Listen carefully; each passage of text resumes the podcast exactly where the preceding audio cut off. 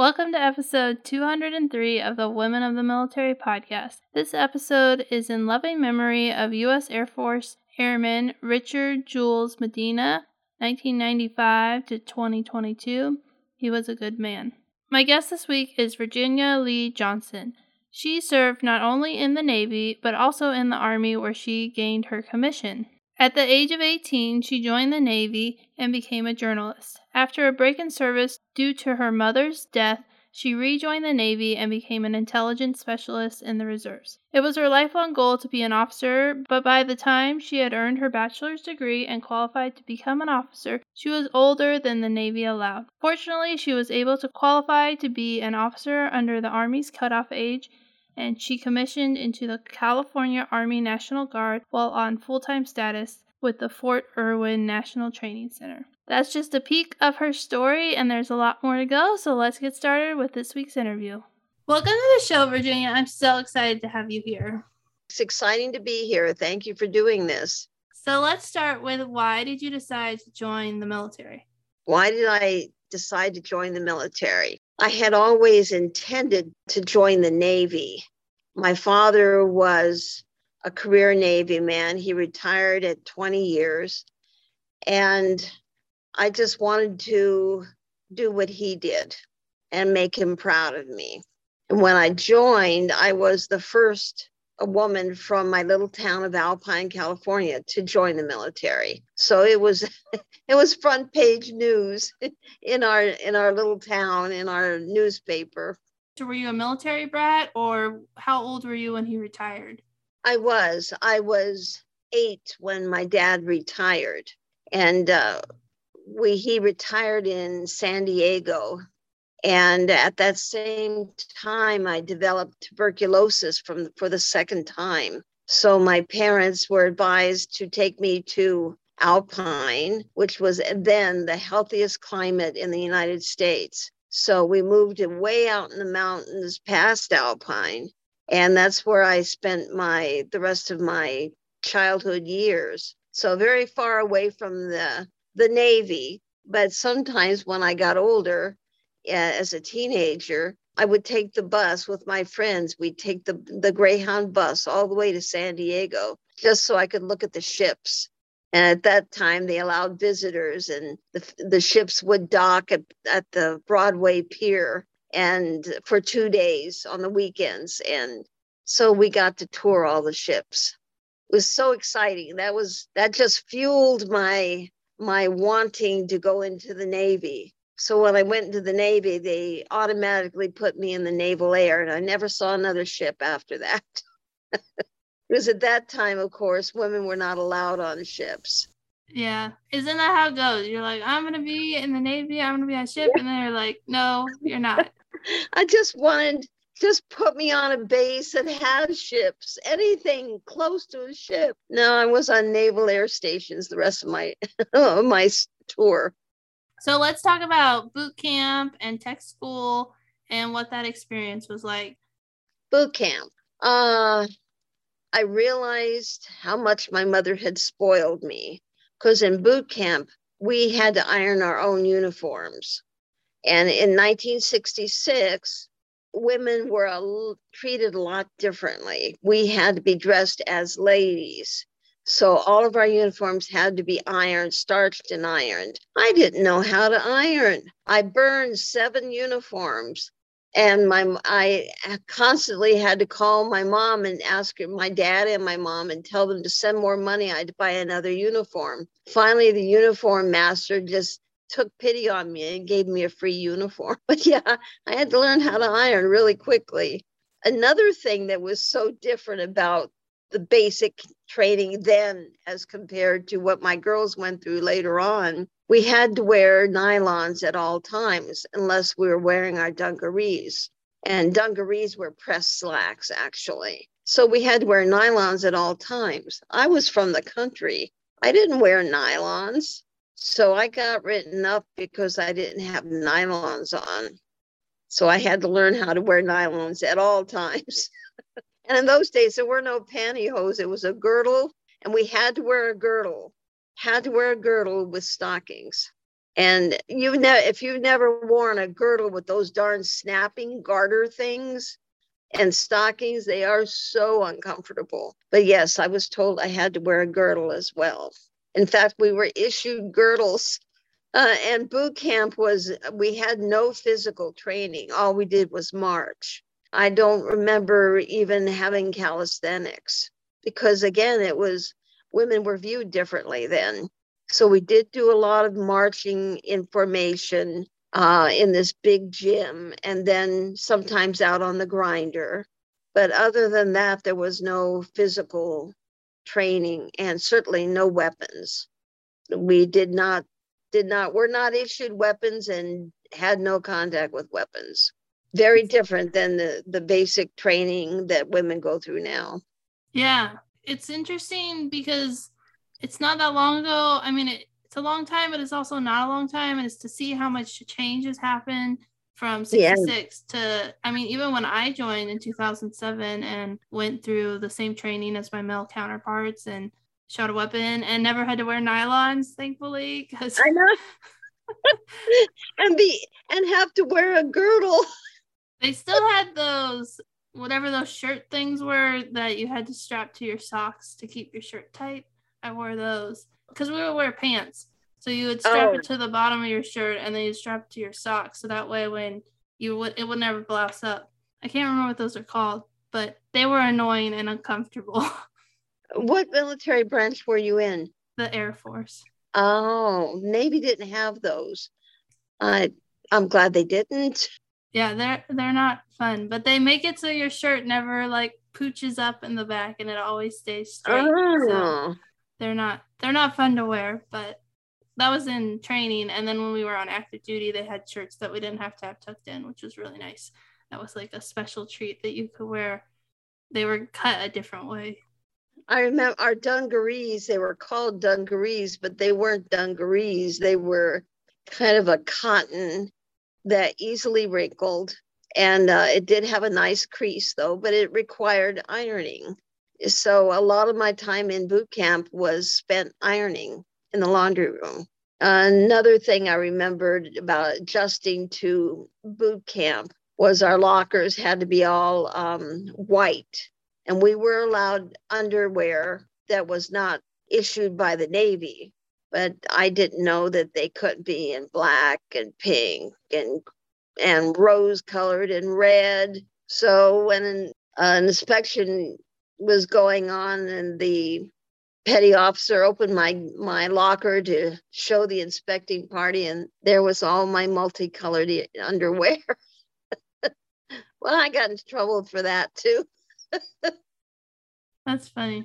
So after basic training, where you didn't do a lot of what we would think of as basic training now, what did you do? Did you go to A school or did you go to your first base? What was what was next after that? I, I went to my first base, and A school was going to be, we weren't given A school right away. So I went to my first duty station, which was uh, Andrews Air Force Base on the Navy side. And being from Alpine, California, a little mountain town, to go to Washington, D C was so exciting.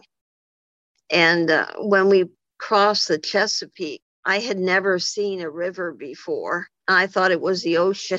It just seemed so wide and to go on forever. And I thought it was the Atlantic Ocean. I remember coming to D C my first time when I was in eighth grade, and I'm from California, and I was like, that can't be a river. It's so big. So I understand. Yes, exactly. I, I remember seeing it from the airplane and said, oh, look, there's the Atlantic Ocean. And my seatmate had corrected me, but I remember that. Yeah, being from California, Southern California, there are no rivers except for the Colorado River, but who I'd lived nowhere near there and never seen a river. Yeah, you see like streams and they call them rivers, but they're not. Yeah, yeah. Yeah, so what was your job when you were there, and how long were you there before you went to A school? I never did go to A school. I was stationed at, as I said, at Andrews, and I was kind of a, a general clerk in the air tower. So I, one of my jobs was to order the meals for passengers on the flights that would be going out from Andrews, from the Navy side. And uh, that was really boring. And it was, sometimes it was overwhelming too, because I didn't had no training for it. I did get to see uh, President Johnson, though, when he was um, at Andrews Air Force Base. So that was exciting. So from Andrews, I was stationed at Patuxent River Naval Air Station. And I had asked for a striker, which means you're an apprentice doing on-the-job training. So I had asked to strike for journalists, and that's what I did at Patuxent River. And that that was exciting because I was assigned to, uh, for instance, to a Seabee unit. And gosh, I think that was about a month that I was spent out in the in the jungles of southern Maryland, in the swamps, and going with the Seabees and doing uh, stories on them. I also had a um, a broadcast, radio broadcast throughout Maryland and Washington, D C, and uh, wrote an article for the Stars and Stripes, and just did a lot of articles for the base paper. So that was very exciting.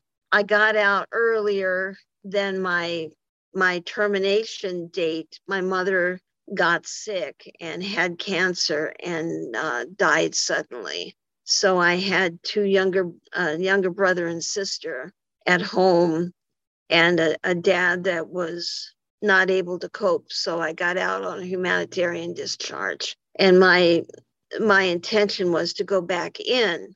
In the meantime, I raised my brother and sister, and I got married and had a child. And the law was that if you had a child, you could not be in the military. Uh, and that's one thing I forgot to tell you about uh, boot camp. First thing that we went into boot camp was we were shown a film, and the opening scene is this lone woman with a suitcase, and she's standing in front of the Bainbridge or any other naval training center doors. And she's alone, and the taxi cab came for her, and you could tell she was pregnant, and it said, The, the opening statement was, "Don't let this happen to you." Because at that time, even if you were married, it didn't matter. If you got pregnant, you were automatically out of the military. That was the law. So fast forward a, a few years, and I was, I just waited and hoped that the law would change. And eventually it did in the seventies. I think it changed in nineteen seventy-three. seventy-two or seventy-three. So as soon as the law changed, I went back into the Navy uh, as a reservist. So I forget exactly what year it was, but as soon as the law changed, I went back in and finished my duty with the, with the Navy. But my original goal had always been to be a military officer. And I found an opening, a way to do it. And that was with the California Army National Guard, and any Army National Guard unit, they had officer training programs. So their Army officer training programs. And uh, the cutoff date was thirty-two years and six months. So you couldn't be older than that. The Navy said I was too old to go through their, their candidate program. So I looked to the Army, and the Army had one. So I transferred over to the Army. And what was the training like for, I mean, it's not boot camp, it's officer training, but it's still kind of similar in different certain ways. Were there calisthenics? Was there working out? Was it still really focused on ironing and keeping your uniform nice? Or how was it different?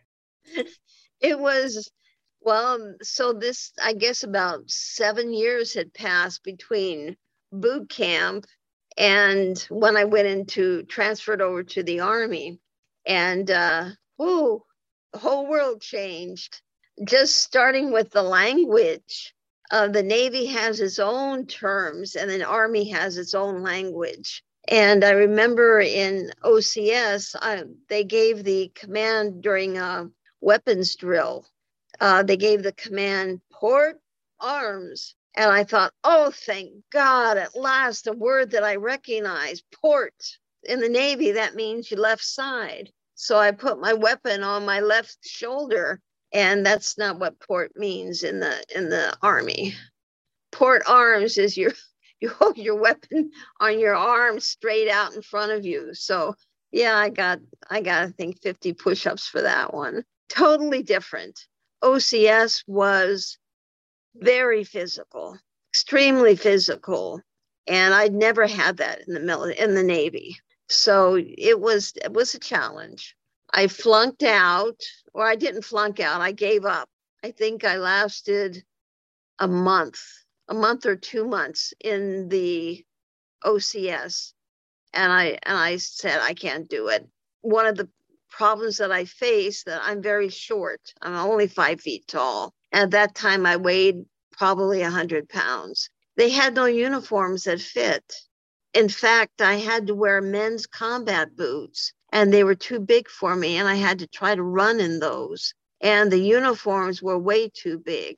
So, and not to, not to, the least of which was a helmet that bounced around on my head because it was too big. So I was running in, in men's boots and and wearing a helmet that was bouncing around on my on my head while I was trying to run. So I was out of my element. So I, my duty station then I became I went to Fort Irwin National Training Center, and I was uh, on full time status. And I was um, an E five, a sergeant, and uh, I chose mechanic.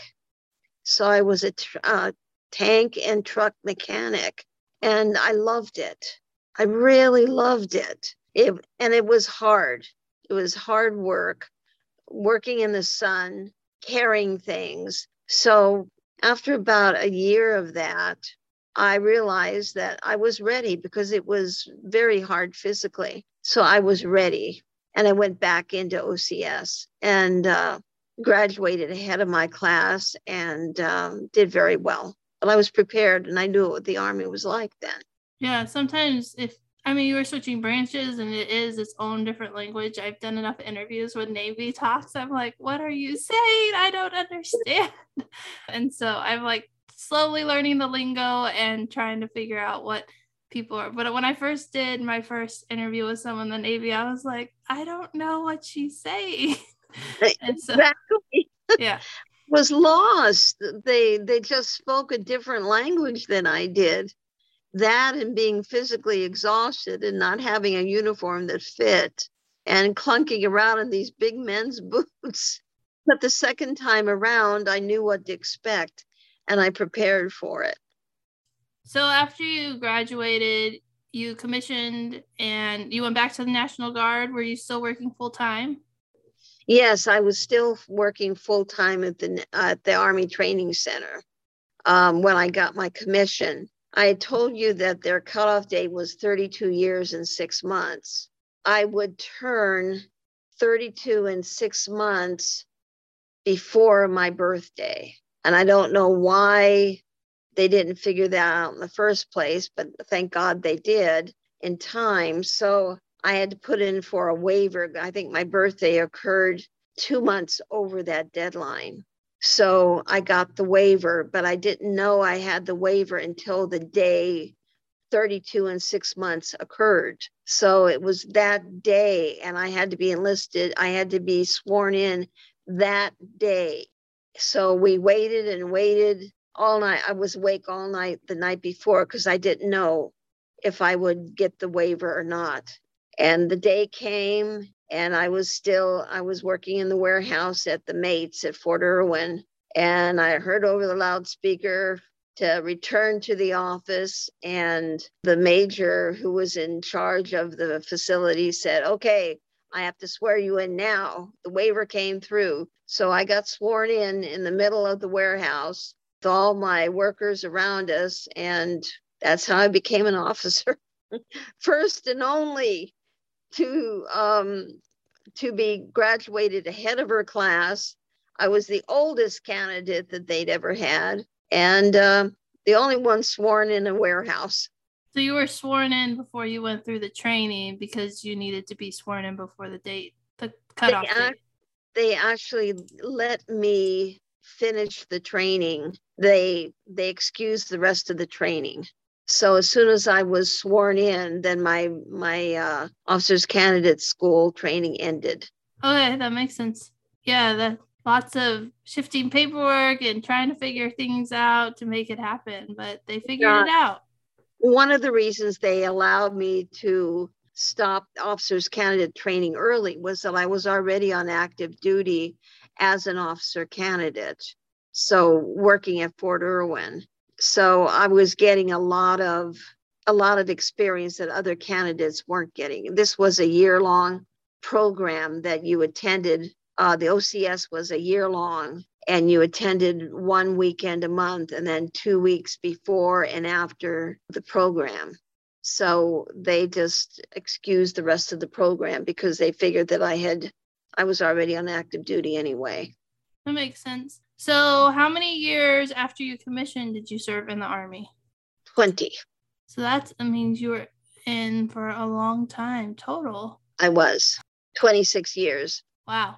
So, and you were you in the, the California National Guard the whole time for the twenty? No, I was in the California Army National Guard for about six years, I guess. And um, then I I went to Hawaii. I'd been there before. The Navy had sent me there before.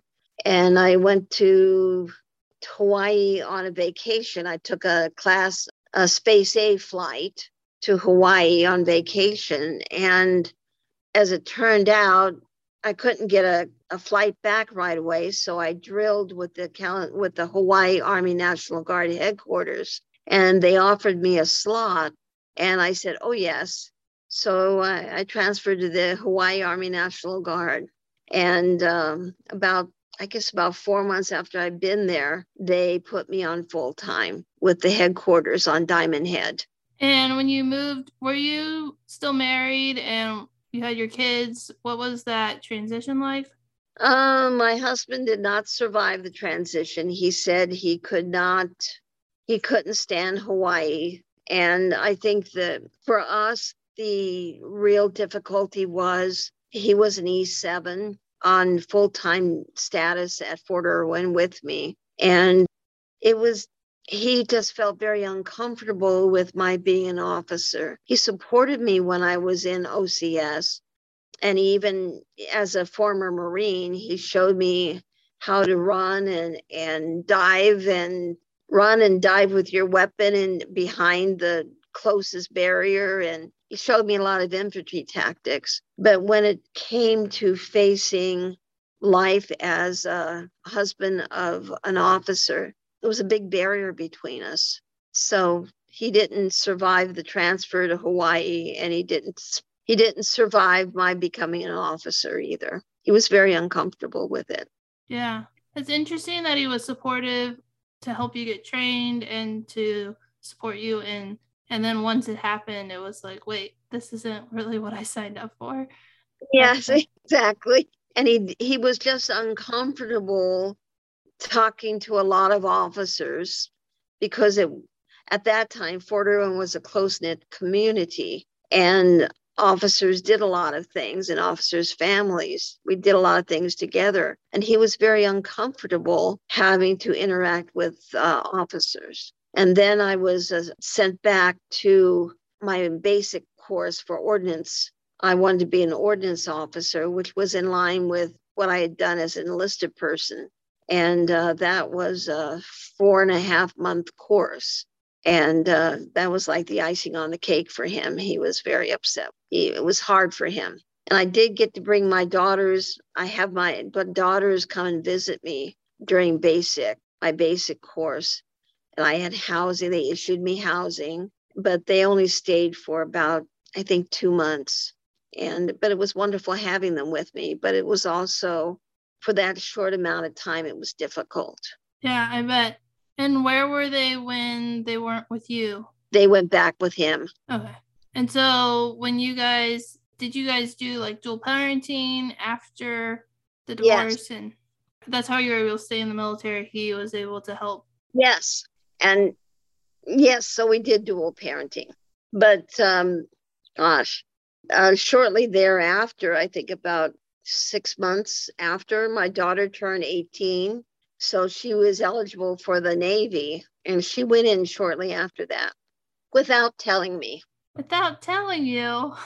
She signed up, and then she came home and said, "Mom, will you swear me in?" And I said, "Swear you into what?" She said, "I joined the Navy."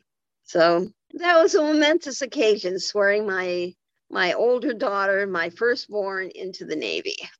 And did you have any inkling or suspicion that she was going to join the military, or did like did it come no, out of?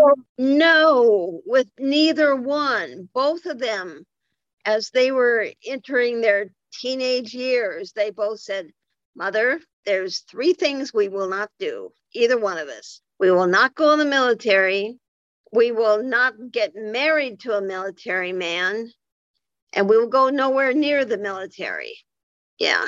So I believed it. And I guess at the time they both believed themselves too. Yeah, well, that didn't happen. They did the opposite. Both of them went in the military, and my older daughter married a military guy. And my younger daughter, she had long-term relationships with military men. So both of them, it was a surprise. I didn't know with e- either one of them.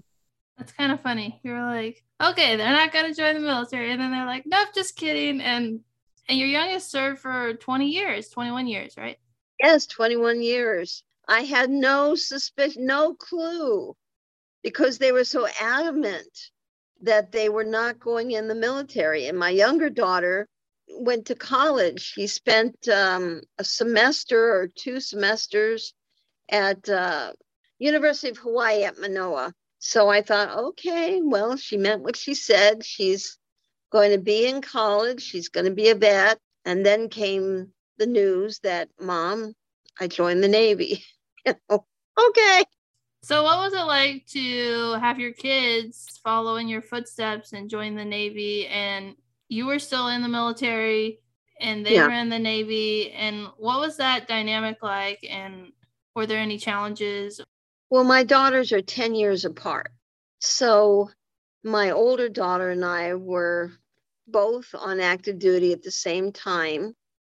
I think I went to reserve status, which was uh, so with the Hawaii Army National Guard. So that was one week in a month and two weeks during the, the summer. But I was also in the kind of unit that, a civil affairs unit.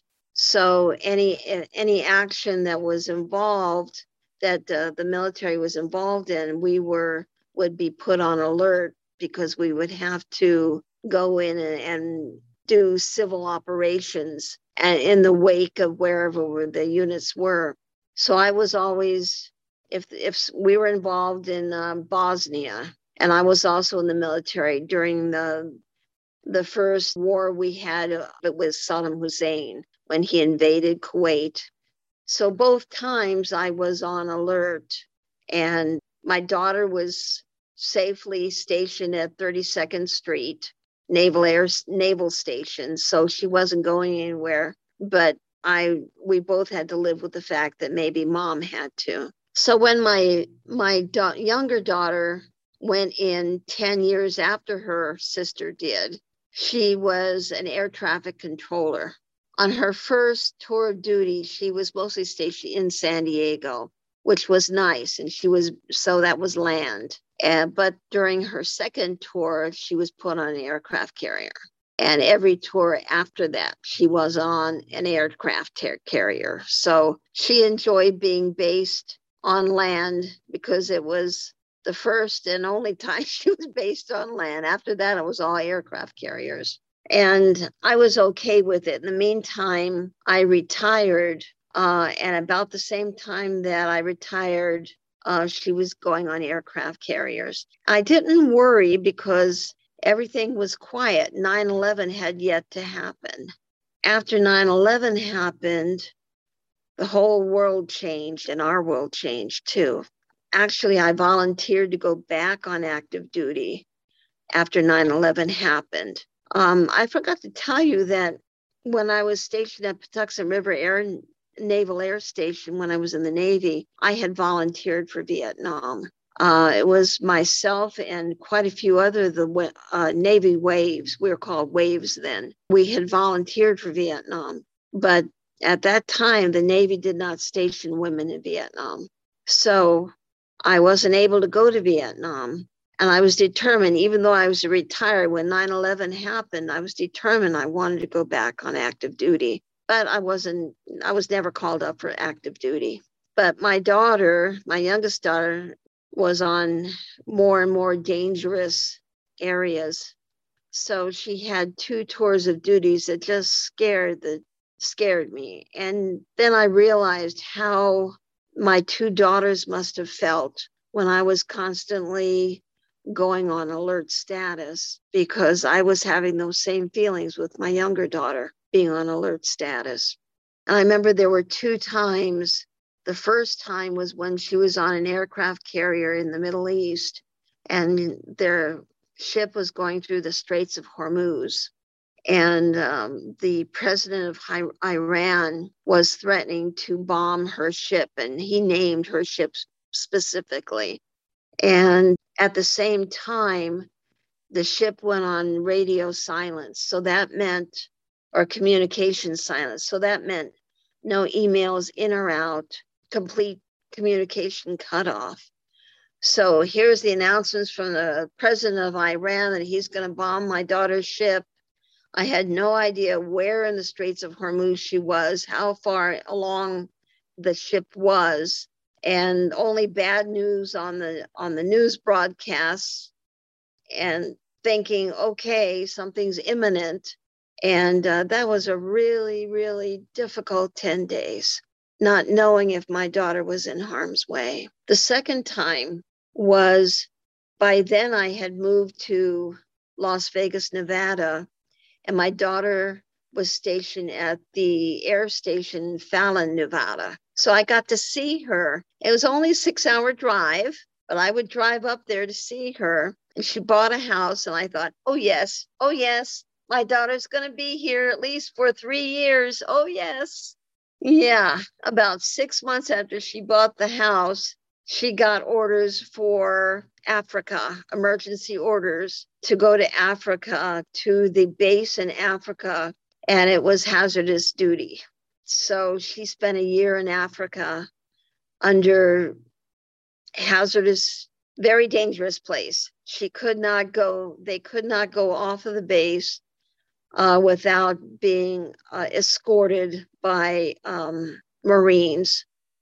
And she got to go off the base two times, and they went to a hotel for a lunch and had to be escorted by Marines back to the hotel. And it was um, just a very scary time. And thank goodness there was always communications, though, so that helped. But it's uh, I got to learn what if, how my daughters must have felt. Yeah, so you you were on your adventures and being in the service, and then you were the mom who was left behind, and you got to see how that felt, and, and how hard it is on military families, that yes. kids, adults, parents, everybody. You feel it when you're the military member, and you're the one who is off on those adventures, as you said. We're focusing on what we're on the the mission, and our our angst is different than what our families go through. Yes, you worry about your family, but I knew that my husband had my daughters and they were safe, and so I I focused on my mission both times. So I had basic training as an ordnance officer and advanced training as an ordnance officer. The second training was quite a bit longer, so I got to have my daughters with me the whole time, and that helped. But the first time and, and the various times when I was sent uh, different places for training and sent to Germany, my focus was different. It was on the mission. I didn't have to worry, so I had no clue what it felt like to be a family member and wonder about your the military person in your life. So I had a wake-up call with my younger daughter. Yeah. I really love getting to hear your story, and I love the history of women who served in not the early days, but the when all the things were changing and the and all and the way that, you know, boot camp changed and how women were given more opportunities and jobs. So it was really interesting sure. to hear your career. But I want to talk about, what are you doing today? And then I have one more question. What am I doing today? Well, one of my my civilian activities is I'm the the pra- the chapter president, uh, the Las Vegas chapter of the Association of the United States Army, which is a very powerful organization. We have chapters throughout Europe and uh, one in Asia too, and throughout the United States. And I am the president for the Las Vegas chapter. So that keeps me quite busy. In fact, uh, at the end of this month, I'm going back to Washington, D C for a week-long conference and training. So that's just one of my pastimes, so to speak. It keeps my feet in the military world. I got my PhD, my master's and my PhD right after I retired. So the, the week after I retired, I signed up for the master's program and got my master's degree a couple of years later, and then went on to get my PhD. So I was a, with my PhD, I was an educator and a counselor and a therapist. My master's degree was in counseling and, and education. So I was able to do both. And life goes on, and life makes strange and, and odd turns. A man that I had met in one of my training courses uh, was from the Egyptian army, and um, quite handsome young captain. And years went by, and uh, we we talked to each other through mail. Uh, this was before the days of email, so snail mail. And we were reunited about twenty-eight years after our first, we had first met, we were reunited and we got married. And by that time, he was a general in the Egyptian army. And of course, I was retired. I was working as a therapist with schools in Hawaii. And I ended up moving to Egypt. And uh, unfortunately, three weeks after I moved to Egypt, he died. But I stayed there for ten years and working in the schools. And um, I have to say that I brought the special education programs and techniques to many Egyptian schools that had no idea how to do it and had never allowed special education programs in their schools before. So it was a time well, well spent, very productive time. Yeah, I'm so sorry for your loss, and but it's interesting how it opened a door to a career that you probably never would have, you never would have ended up in Egypt. I mean, you might have, but it just opened a door to something that you probably never would have done, and how you could change people's lives by introducing those programs and helping those schools. Yeah, it was, I, I guess I was supposed to be there. Yeah. So I want to say again, thank you for your time. I really enjoyed getting to talk to you, but I always like to end the interview with, what advice would you give to a young woman who's considering joining the military? I would say, do it. There was no better place for me than the military. And any time that I meet a young person who is stuck in a, a job, pushing a wheelchair at an airport or working at a in Walmart or working in McDonald's, I always say, why not try the military? Why not consider the military? I would say to a young woman who's considering going in the military, yes, go. It will change your life. It changed mine.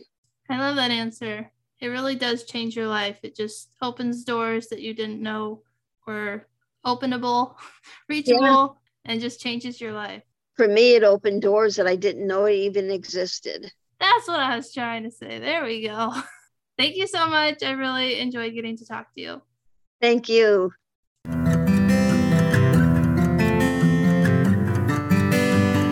Thanks so much for listening to this week's episode. If this is your first time listening to Women of the Military podcast, I encourage you to go back and listen to some of the other episodes on the podcast. There are so many episodes and stories of women who've served in the military who can inspire you at whatever stage of the journey you're in. joining, serving, leaving the military, or just learning about the women who have served in the military. If you want to support Women of the Military podcast, you can go to patreon.com slash women of the military. And if you enjoyed Women of the Military podcast, please leave a review on your favorite podcast app to help the podcast grow and reach more women who are considering military service.